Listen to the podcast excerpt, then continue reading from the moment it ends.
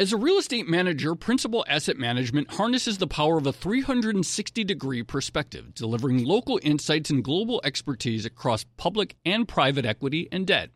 Their teams apply local insights and global perspectives to help identify the most compelling investing opportunities. Principal Asset Management, actively invested. Learn more at principalam.com. Investing involves risk, including possible loss of principal. Principal Asset Management SM is a trade name of Principal Global Investors LLC.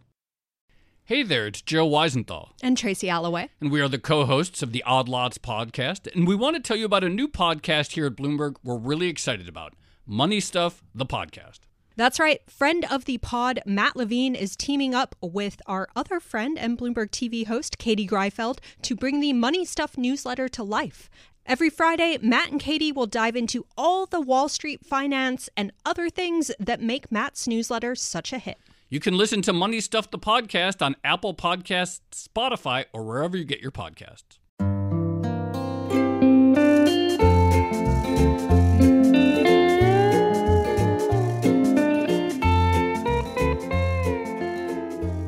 Hello, and welcome to another episode of the Odd Lots podcast. I'm Tracy Alloway. My co host, Joe Weisenthal, is away this week. Uh, I am recording this on September 1st, which means it is the start of a new quarter. And whenever we have the start of a new quarter, it's usually a time to start reflecting on what's happening in money markets. And there has been a lot happening in money markets so far this year. So, uh, you know, just today we have 82 participants placing $1.19 trillion at the Fed's reverse repurchase agreement facility, the reverse repo facility. Um, and I have to say, the US financial system right now is kind of awash in liquidity, and it has been for some time.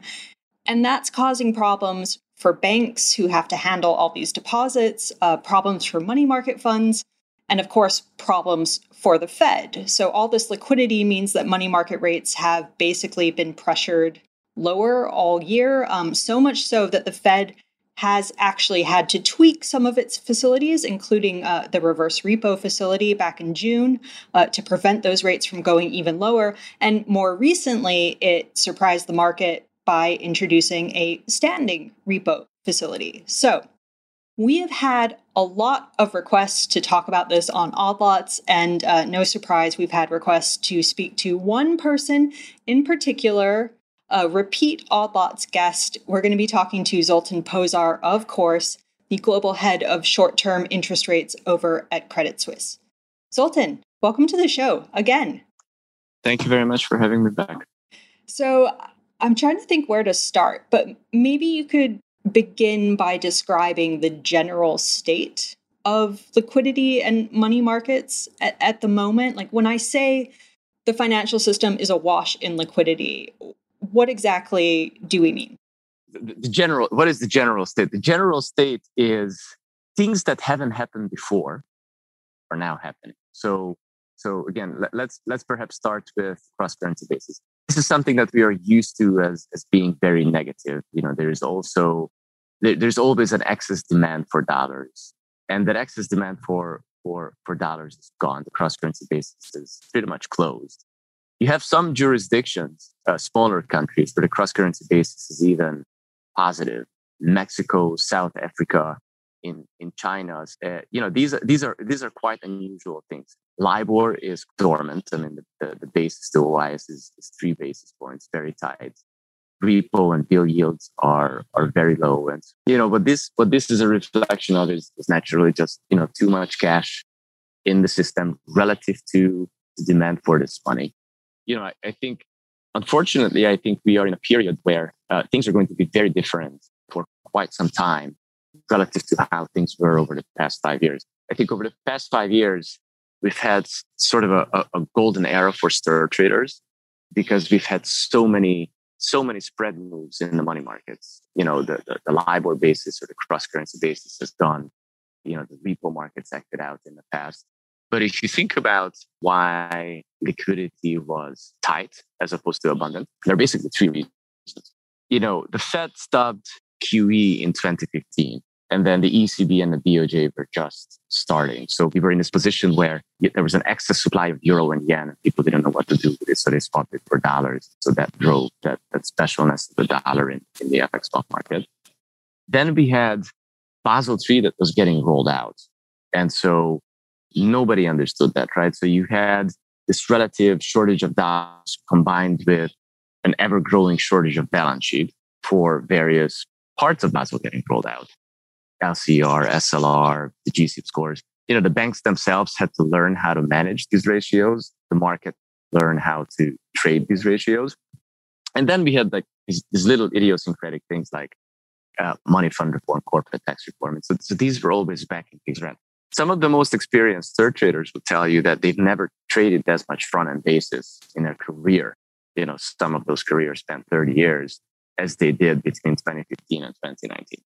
And so then you fast mm-hmm. forward to today, we now have so much liquidity, uh, and this is this is particularly a case for the U.S. dollar, that you know the, the Fed is doing QE faster than than the BOJ or the ECB. So so there is there's just an ample supply of U.S. dollars.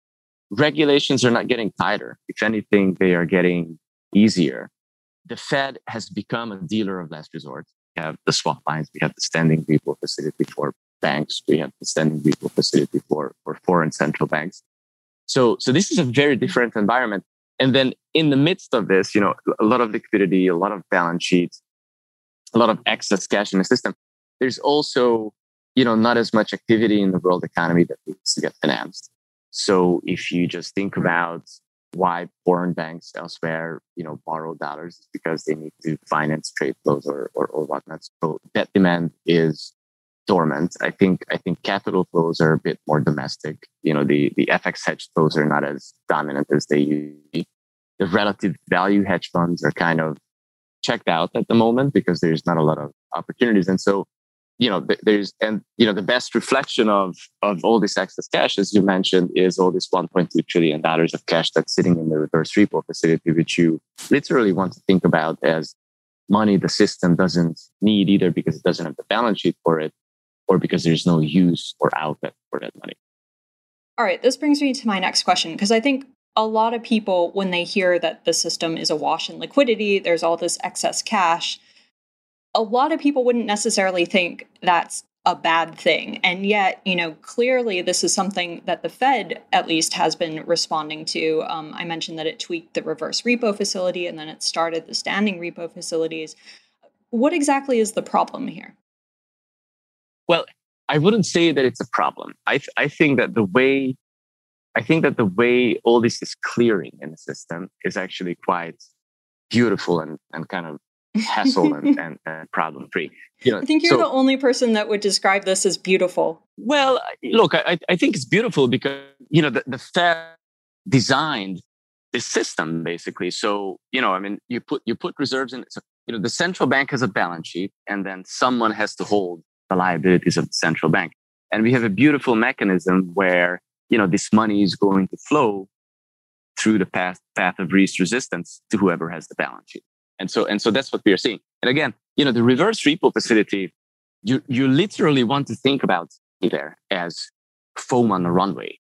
So it doesn't matter how big a plane you're going to eventually crash on the runway. There's a lot of foam there. So the impact is not going to be painful. So what do I mean by that? You know, people people talk about let, us find let's find some some you know spread opportunity we can trade in the money. Maybe there's going to be a run on tether, and then you know the, the tether is going to have to sell you know sixty billion dollars of, of, commercial paper, something like that. I mean, you know, the, the, there are these ideas floating out there because we don't really have a lot of ideas to trade. So, what would happen in in such a scenario? Nothing. I mean, a money fund complex that has 1.2 trillion dollars stashed away at the at the reverse repo earning five basis points. Whatever dislocation you will have in the CP market from someone having to sell 60 billion dollars commercial paper, hypothetically, is going to be scooped up and they will be asking for more opportunities like that. Right. So this is this is just extra cash that will be there to to get deployed to to harvest whatever spread we have in FX swaps or or, or or, or, or LIBOR or. So, so, so that's a lot. Now, people often bring up, you know, this is a problem for the banks. But again, this is not really a problem for the banks because, you know, the banks now have, again, and I think it's quite beautiful, a, a mechanism whereby if in the morning they have cash coming in that they don't have the balance sheet for, they can just push that cash away in the afternoon you know and so that money that that that comes in in the morning and swells the bank's balance sheets if you push it away into the money funds and our money funds can place it at the at the reverse repo facility. You know this is a mechanism that enables the, the system to kind of clear and and get around balance sheet bottlenecks. And you know the the reverse repo facility has no limits. I mean it's 80 billion dollars per counterparty. We are you know some distance away still from some some accounts maxing out the counterparty limit. But you know the Fed indicated that they can raise the counterparty cap to to a much higher number. So so really th- th- there's there's there's no limits to you know this system is is well designed it's well built it's working and it's doing what it's supposed to do and frankly i think you know all this money that's going into money funds and ultimately is getting deployed in the in the reverse repo facility you want to think about it two ways. You know, there, there's two things happening. Number one, we have massive bill pay downs that are happening at the moment because the ceiling, something we don't need to talk about. But you know, there's these bill pay downs. And so money funds are losing a current asset that they have in their existing book of business, and then they have cash coming in and they need to, place it somewhere else, and that's the RRP facility. So that's just a rotation within within these money fund portfolios. The other is new money that into the money funds, and that new money is is the money that the large banks are are pushing away because they don't have the balance sheet for that. And so there is something very very interesting happening, which is which is that at any given point in time when a bank gets a new deposit, especially under COVID, it's either a new deposit because there is QE happening, and as you know, when QE happens deposits get created in the banking system, but those are low quality deposits.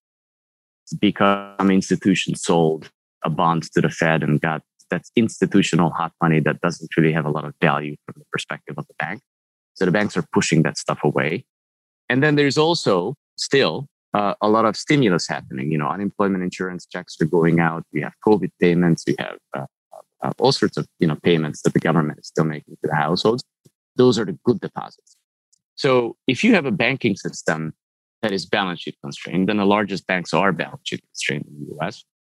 You know, this is also a mechanism that enables these banks to take all these deposits as they are coming in, and then they, and at the end of the day, make a choice as to this is good quality, this is bad quality. So the good quality I want to make room for on my balance sheet, and I want to retain it, and this bad stuff I just want to push away into a money fund because it has absolutely no value from from, from a liquidity perspective.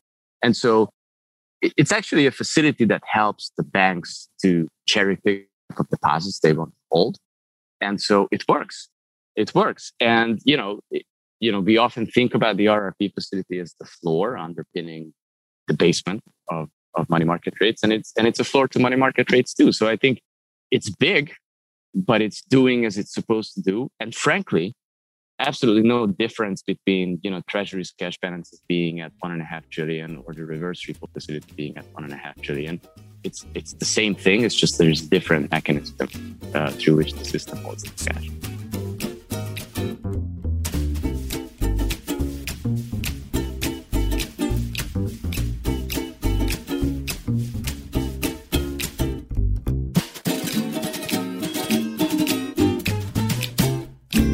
As a leading real estate manager, Principal Asset Management harnesses the power of a 360 degree perspective, delivering local insights and global expertise across public and private equity and debt. Our experienced teams are uniquely positioned to uncover compelling opportunities in today's market, giving our clients an exclusive advantage. Principal Asset Management actively invested. Learn more at principalam.com. Investing involves risk, including possible loss of principal. Principal Asset Management SM is a trade name of Principal Global Investors, LLC.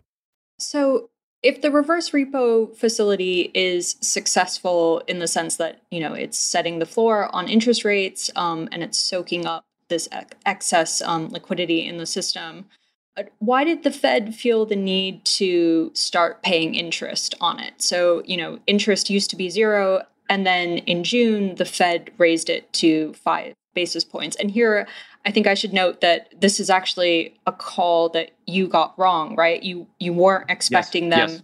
to raise that interest. So what's going on there, and what's your take on that? Yes, that, that's that's a call. That's a call I got wrong. Um, look, I think I would say it's an extreme aversion to to negative interest rates in the U.S., um, which I basically which I basically misread.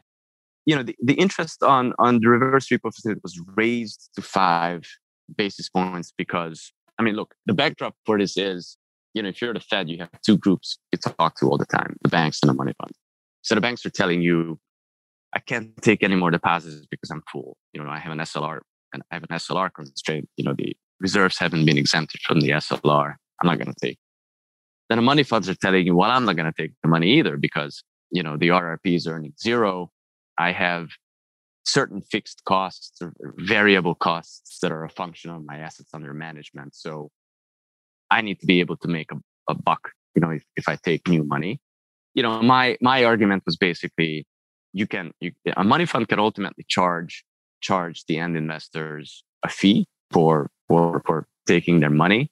I think it would be the end of the world. Um, because at the end of the day, the Fed cares about the constellation of the administered of the of the of the overnight rates that it's looking at, which are all interbank rates, you know, Fed funds, euro dollars, uh, SOFR, repo, all that stuff. But you know, the Fed shouldn't really care about the rate to end investors, right? There's a big difference between rates to end investors and interbank rates. Because that was my prior. And so as as you said, I was wrong, but what did we learn from this from this episode of being wrong? I think what we've learned is that, you know, the Fed cares not only about these interbank rates, but the Fed also cares about uh, rates to end investors. They are averse to even bill yields going negative in episodes other than a massive crisis, you know, last March. Uh, they don't want money fund yields to be negative. They don't want deposit rates in the banking system to be to be negative. So so they basically just raised the RRP rate to five basis points. I think the money funds got an asset that is sufficient for them to, which yields enough for them to be able to cover their costs, to even charge a fee to the end investors, and for the end investor to end up with with a with a with a positive yield. So I think I think the you know the short answer is there's that extreme aversion to negative interest rates, which is something we don't do in the US. I'm kind of amused that so many people complain about the Fed manipulating interest rates, and meanwhile, the Fed is concerned about private actors manipulating interest rates downwards to a, to a negative level. So, one of the reasons Joe and I love having you on the show, Zoltan, is because you do this research that is incredibly granular where you talk about, you know, the individual incentives for each bank, why they do the things that they do. You just touched on it, you know, with the Federal Reserve, the idea that the Fed is absolutely loath to have negative rates in the headlines, basically. Um, can you walk us through exactly how banks are thinking about various forms of cash like instruments at the moment? So, you know, when we say the system is awash in liquidity, that liquidity kind of comes in, in different formats. So, you know, you can have US Treasuries, you can have agency MBS, um, you can have excess reserves that banks get from the Fed. And I'm wondering, like, how are banks thinking about that mix at the moment? Well, um, it's a it's it's it's a simple it's a simple answer. Uh, at at various points over the past five years, you know, these liquidity portfolios are always are always being upped so, you know, whatever is the yieldiest, that that's what the banks do with that liquidity. Look, uh, sometimes, you know, they land into the repo market because it yields better than on reserves at the Fed. Interest on reserves is always the is the starting point, of course. Uh, sometimes you land in the FX swap market because yields are much better there. And in both of these cases, you know, the opportunity set is pretty is pretty bad. I mean, you know, repo is well below IOR. As I said, you know, the, the relative value hedge fund community is kind of checked out at the moment because there's there's not a lot of uh, you know bond basis opportunities. Um, to to to put on and to to fund. So so the repo market is is very quiet. The FX swap market, similarly, when you look at you know the the, the very front end points in the FX swap market where these banks are active, um, Tom next spot next points, implied yields are just a basis point above IOER. I mean, we've never seen things this tight since Basel III was rolled out. So this is this is uh, this is again what we started the conversation with. It's too much too much liquidity, not enough not enough demand for this cash.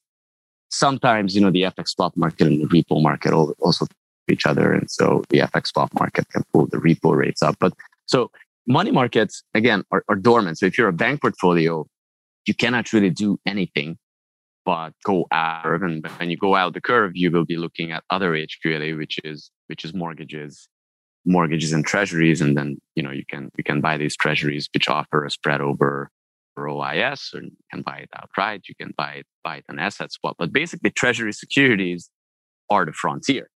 And when you look at when you look at the bank HQLA portfolios you will you will see that you know they have they have added a lot of treasury securities under the pandemic and so you know good for the us government because they have a lot of paper that they that they need to issue but that's basically where the money is going at the at the moment. I think i think it would also be interesting to kind of dig into you know some bank by bank examples of happening in this department because you know when we talk about banks it sounds like it's plural right? Because there's a lot of banks but actually what's happening is that there's only two banks really that have done all the heavy lifting in terms of in terms of buying all these treasuries. And and that th- those two banks are JP Morgan and Bank of America.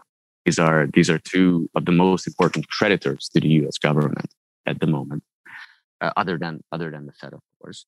You know but but these are two banks that that approach their their bond buying strategy completely differently and you know what i will say now is you know some of the things that have been said at, at these banks earnings calls and so it's not uh, not an inside deal or, or anything like that. You know, uh, Bank of America's management has, has, mentioned a number of times on their on their earnings calls that they are uh, they are happy with the fact that they have called the bottom in rates uh, during the third quarter of 2020. They have been slowing all their excess liquidity into into the mortgage markets um, ever since. So they have this programmatic buying of treasury securities, and they are always in the market, uh, regardless of, of, of, of yield levels, simply because you know that's a bank that has that has a management philosophy where look there is no loan demand but these deposits keep coming in.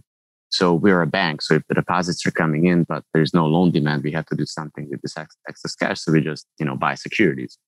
If households and corporations don't borrow uh, but the government does you know we're just underwrite that uh, JP Morgan is, is a bit more different because they, they always have you know strong views about rates. And so Jamie Dimon's letter to shareholders, he basically said yields are moving higher, uh, inflation is coming, the Fed is going to have to chase down this inflation. So yields are going higher. So we will hold off on spending all this $500 billion of reserves that we have at the Fed until yields move higher.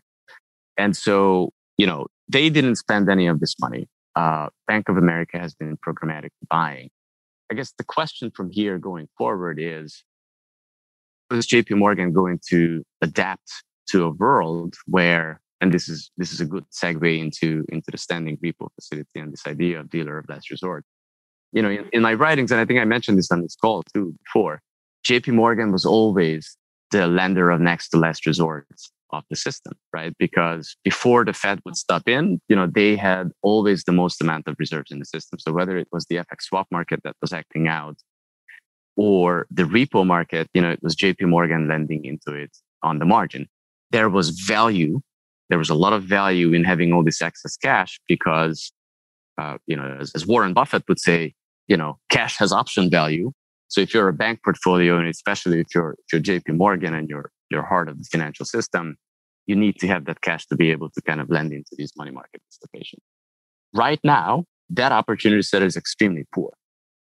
I mean, the only the only thing the only thing that gets people excited year and turn, which is which is just pretty depressing, by the way. So all year there's nothing to do, and there's the year and turn. You have to kind of handicap that. But so that opportunity set is poor. Yields were supposed to go higher, but they didn't. They went lower you know, we have a taper announcement. Yields didn't do anything on the back of that. So I think it will be very interesting to see during the second half of the year how this posture at uh, at this at this bank is, is is going to change for going forward. Because if yields are not moving higher, you're basically giving up a lot of net interest income that other banks are earning. And so it was just very interesting.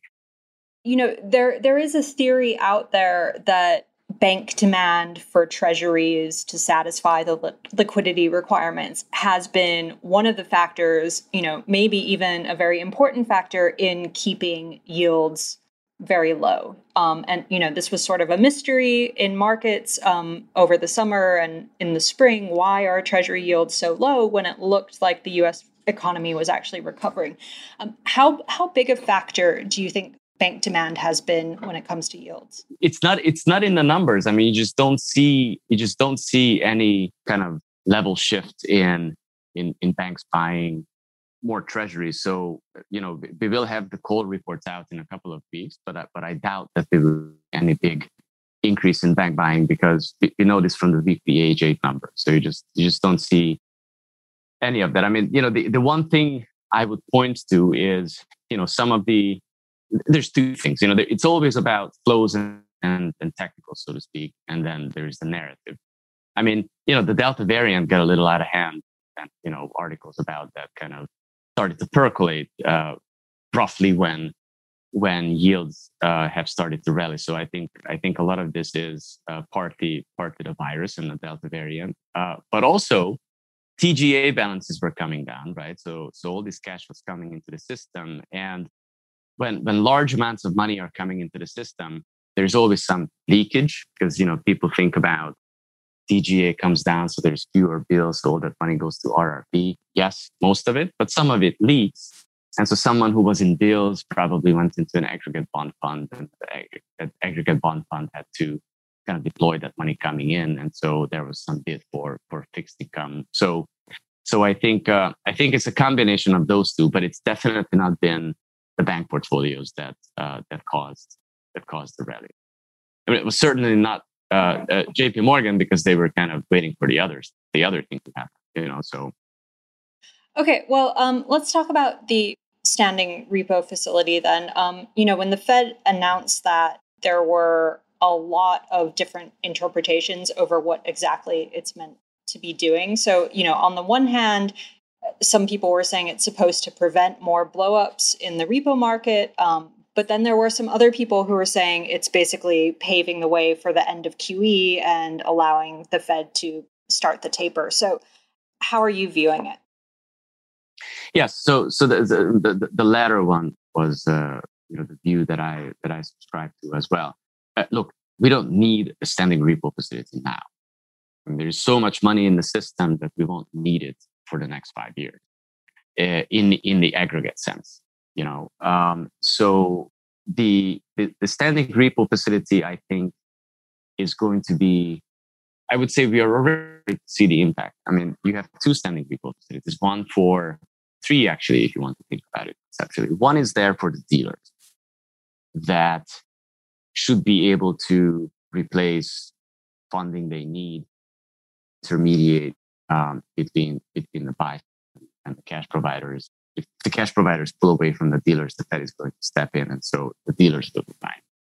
Standing repo facility is just a term, but again, I, I, I tend to think about these in, in, terms of types of entities that have access to it. So there's the dealers, then there will be the bank portfolios, large and small, that can that can apply, and then you have the FIMA repo facility, which is which is the same for for foreign central banks. So that's that's that's one one Lego block, so to speak. I also want to say the same day that the Fed announced the standing repo facility, uh, the, the, G30 also issued a report, part of which was basically recommending that we also need a standing repo facility, but we need to make this available to anyone who owns treasury collateral. And so there was always these two views about who should we make, who, who should get access to the standing repo facility. And so I always thought, you know, the the the issue with opening up for everyone is that you know it's just it's just a very broad system right so you know if, if it's hedge funds too how do you draw the line I mean, you let in the little ones and the big ones if it's asset managers again, how do you how do you design the, the, the criteria for access and, and haircuts and whatnot? And so so that's cumbersome. Then if you think about what the Fed did, it's actually a it's it's actually a beautiful middle ground because you know the dealers, of course, they always deal with bank portfolios and foreign central banks. What are they? I mean, they are half the buy side. You know, if you think about the buy side from the dealer's perspective, you know, it's the insurance companies, it's the asset managers, it's the hedge funds, and the bank portfolio and the foreign central banks. So basically, two very important actors from, from the buy side got access to the standing repo facility, which means that in the next crisis, and there will be an next crisis because there's always are, that there always are, you know, they will be able to go to the Fed to turn bonds into into liquidity, whether you're a foreign central bank or, or a bank portfolio. And that's going to be a massive help for everyone else in the system because the dealers won't have to deal, deal with these accounts because they can go to the Fed directly. And so everybody else is going to have more uh, more balance sheet that, uh, that the dealers can that the dealers can provide to them. So this is this is how the, the contours of the next crisis is going to play out. Observation number one. Observation number two, you know, why now? Look, I think I think anyone anyone that had like if you're a foreign central bank, now you need $60 billion less in liquidity because you know that the Fed will give it to you. So if you if you for, if you think about a typical FX manager, it has some liquid assets in the money markets and it has some longer term securities in treasuries and mortgages. That that money market bit is basically, you know, you just leave money on the table because that's your liquidity insurance. That's the money that you can spend on short order if something unexpected happens.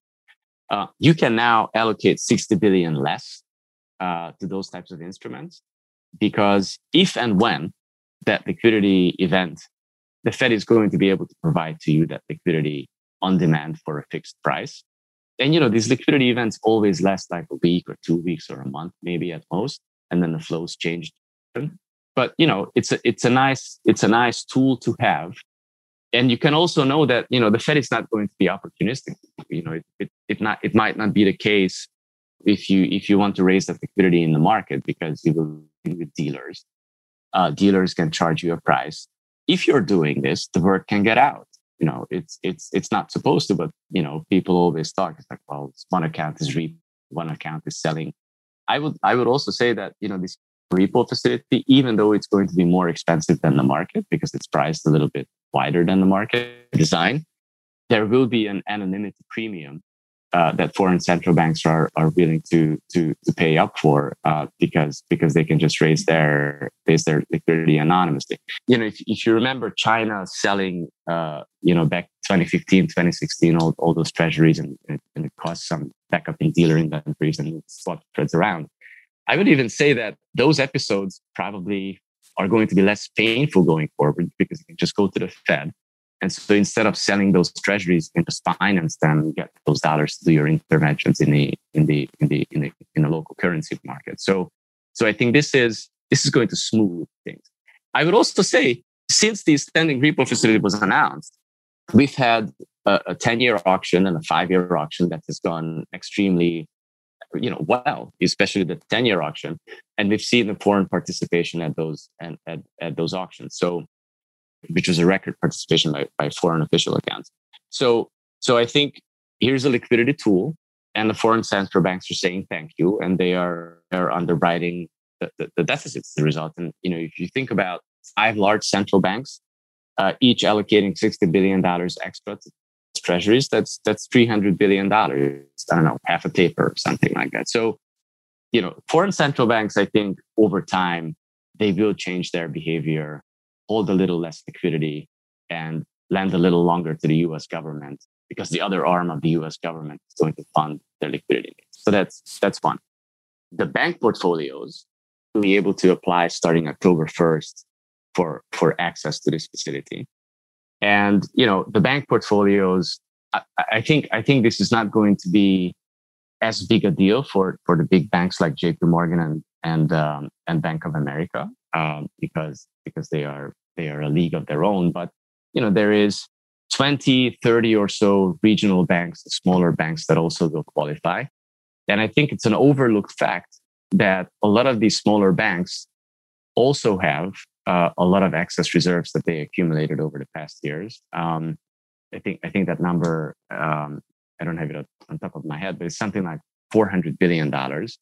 They can also spend some of this liquidity on treasury securities and, and mortgages because they know that you know the Fed is there at 25 basis points. Chances are I will never need that liquidity, right? So if there's a spread in buying treasuries, you should just you should just do that. So so I, so I think this is going to move the needle uh, a lot uh, in terms of making treasuries and collateral in general more attractive, more attractive than cash.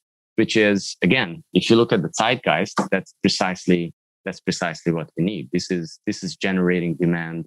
This is generating demand for uh, for uh, for treasury securities from two very important buyers. Yeah, this is something I wanted to ask you about because there was this concern around who will actually buy Treasury securities and agency MBS, so you know, uh, mortgage bonds issued by the GSEs, when the Fed starts to taper QE. And you're suggesting that it, it's, I guess, a non-issue now because of the standing repo facility. Is that right? Yes, I, I think this is a, this is a, the, the question of who will buy is is a very important question. Um, in retrospect, who buys on the margin? It's it's always very simple, you know. Like, but in real time, when you need to figure out who's going to buy next, uh, that, that that's what people get, you know, confused. It's just kind of hard to make. But but look, if if we were to tell, here's a brief history of of rates and funding markets over the past five years. Okay, and it's you know we always talk about the marginal buyer and, and this program because you know, like you know, life is on the margin, everything in market is on the margin. So who is the marginal buyer?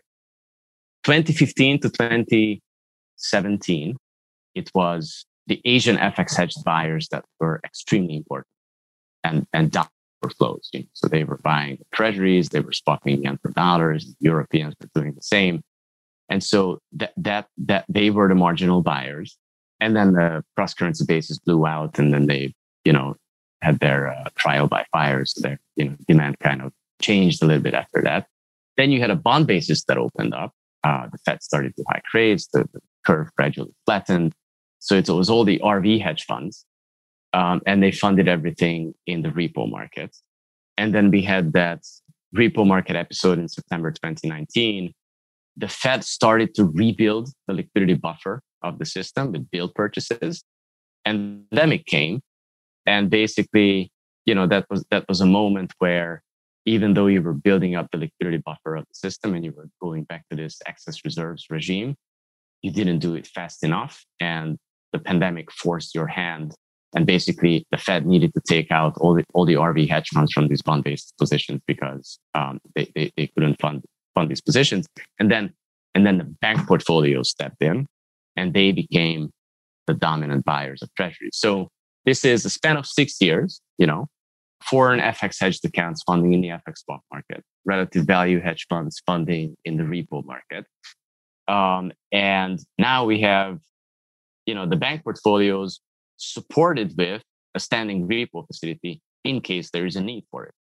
And so who is going to buy going forward? I think, I think the bank portfolios will be a very important uh, part of the picture because that's where the excess cash is we we just basically broadened and incentivized a slightly broader set of banks and foreign central banks to do the same that, that JP Morgan and Bank of America have been doing uh, ever since the, the, the, beginning of the pandemic. So, so I think we are, we are basically buttering up and, and appealing to, to a certain buyer base that's, uh, that's, that's going to be doing the, the bidding of the government. And, and also keep in mind, you know, we are also in an environment where loan loan demand is very weak. Okay, and a bank needs to lend.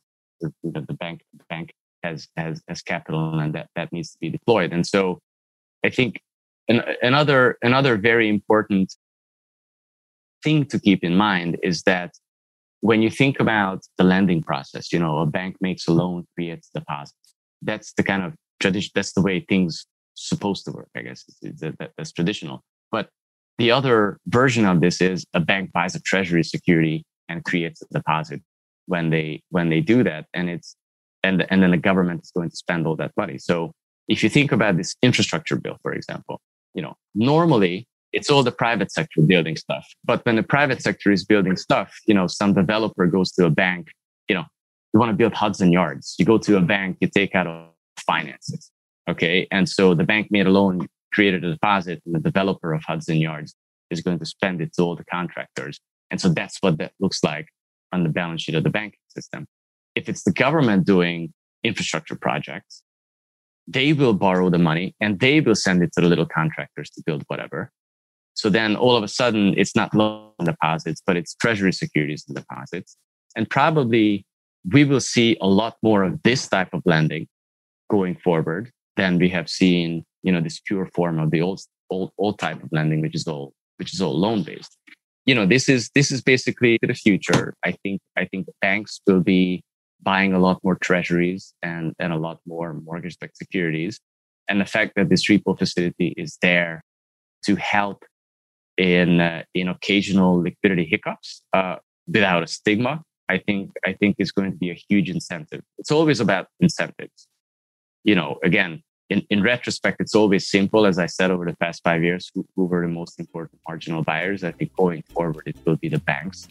And, and that means that it's also going to be a very stable form of funding the government because it's all going to be sticky deposits.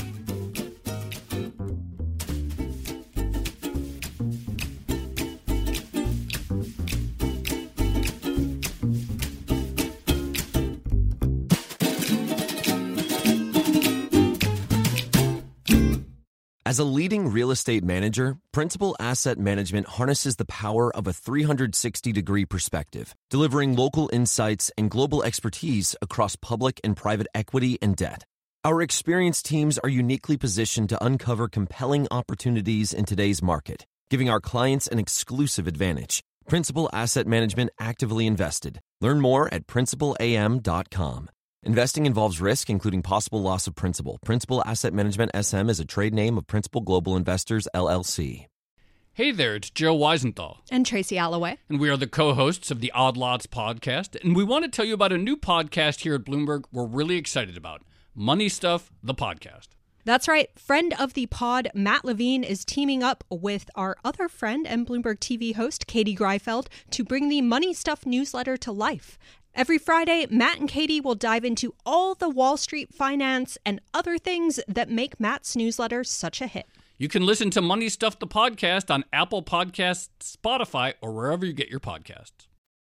So I'm a little bit concerned just from a um, a very like self-interested financial journalist perspective that you're laying out a financial system that seems quite smooth and seems like kind of unlikely to end up in a massive blow up um, that you know someone like me can write lots of articles about.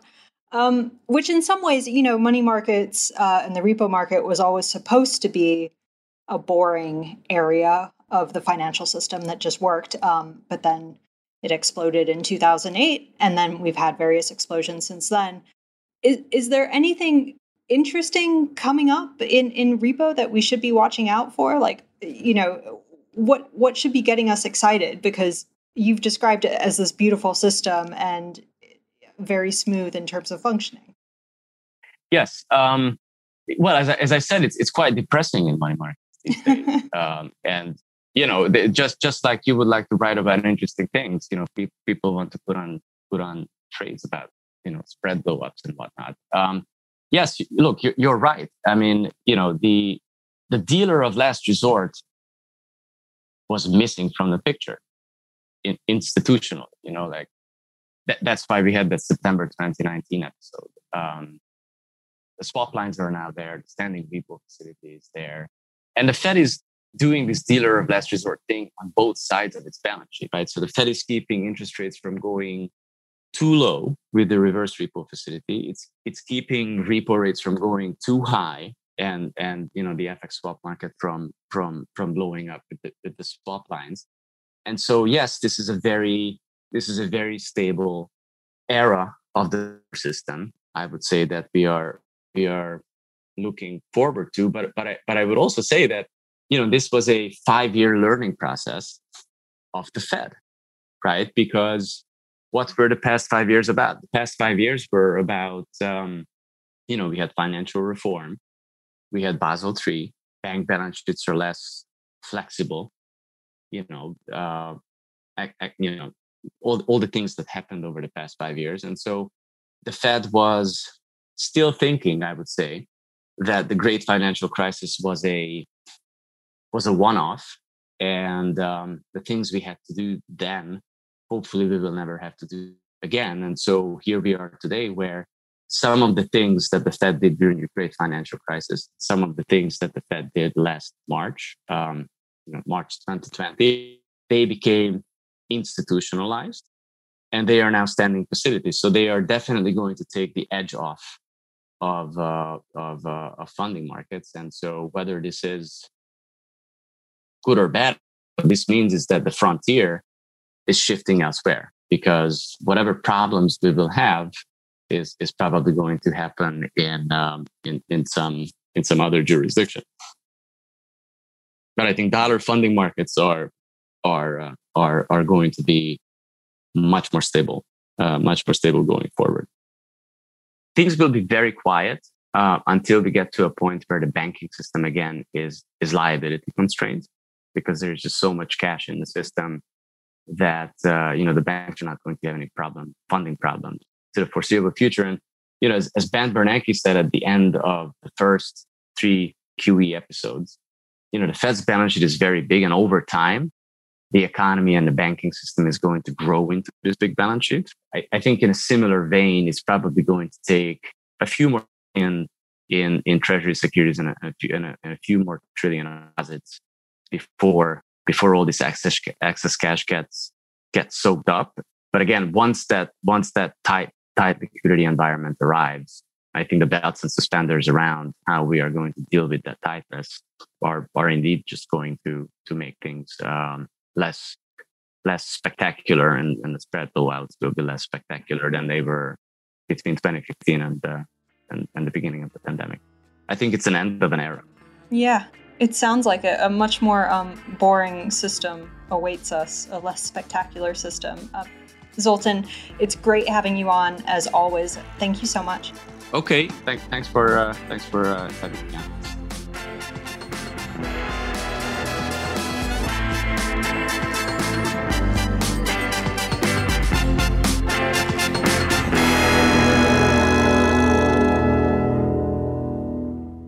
So I don't have that much to add um, to what Zoltan just said, and of course, it's always weird uh, doing this when I'm basically talking to myself. But I do think the end of an era idea is an interesting one, and it does feel like we've seen a sort of step change in the repo market, given that we now have these two facilities. As Zoltan said, you have the reverse repo facility that is putting a floor under rates, and then you have the standing facility that's basically putting a ceiling on rates. And it just feels like, I don't know, the system is going to be much more constrained or much more controlled, much more steady going forward. So I guess we'll have to wait and see what happens. Um, you know, with a new system, there's always the chance that you do see new risks develop um, so maybe there's something out there that no one has seen yet, and we will get a chance to write something about it one day. Okay, this has been another episode of the Odd Lots podcast. I'm Tracy Alloway. You can follow me on Twitter at Tracy Alloway. Uh, Joe isn't here, but of course you can follow him on Twitter at The Stalwart. You can also follow our producer, Laura Carlson, at Laura M. Carlson. And you can follow Bloomberg's head of podcasts, Francesca Levy, at Francesca Today. Thanks for listening.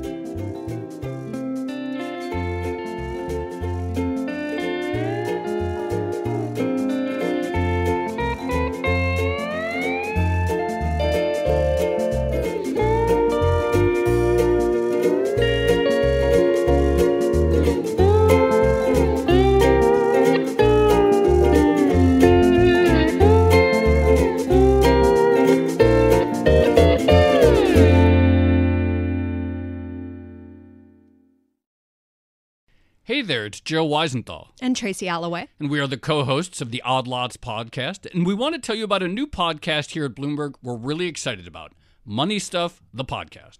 That's right. Friend of the pod, Matt Levine, is teaming up with our other friend and Bloomberg TV host, Katie Greifeld, to bring the Money Stuff newsletter to life. Every Friday, Matt and Katie will dive into all the Wall Street finance and other things that make Matt's newsletter such a hit. You can listen to Money Stuff the podcast on Apple Podcasts, Spotify, or wherever you get your podcasts.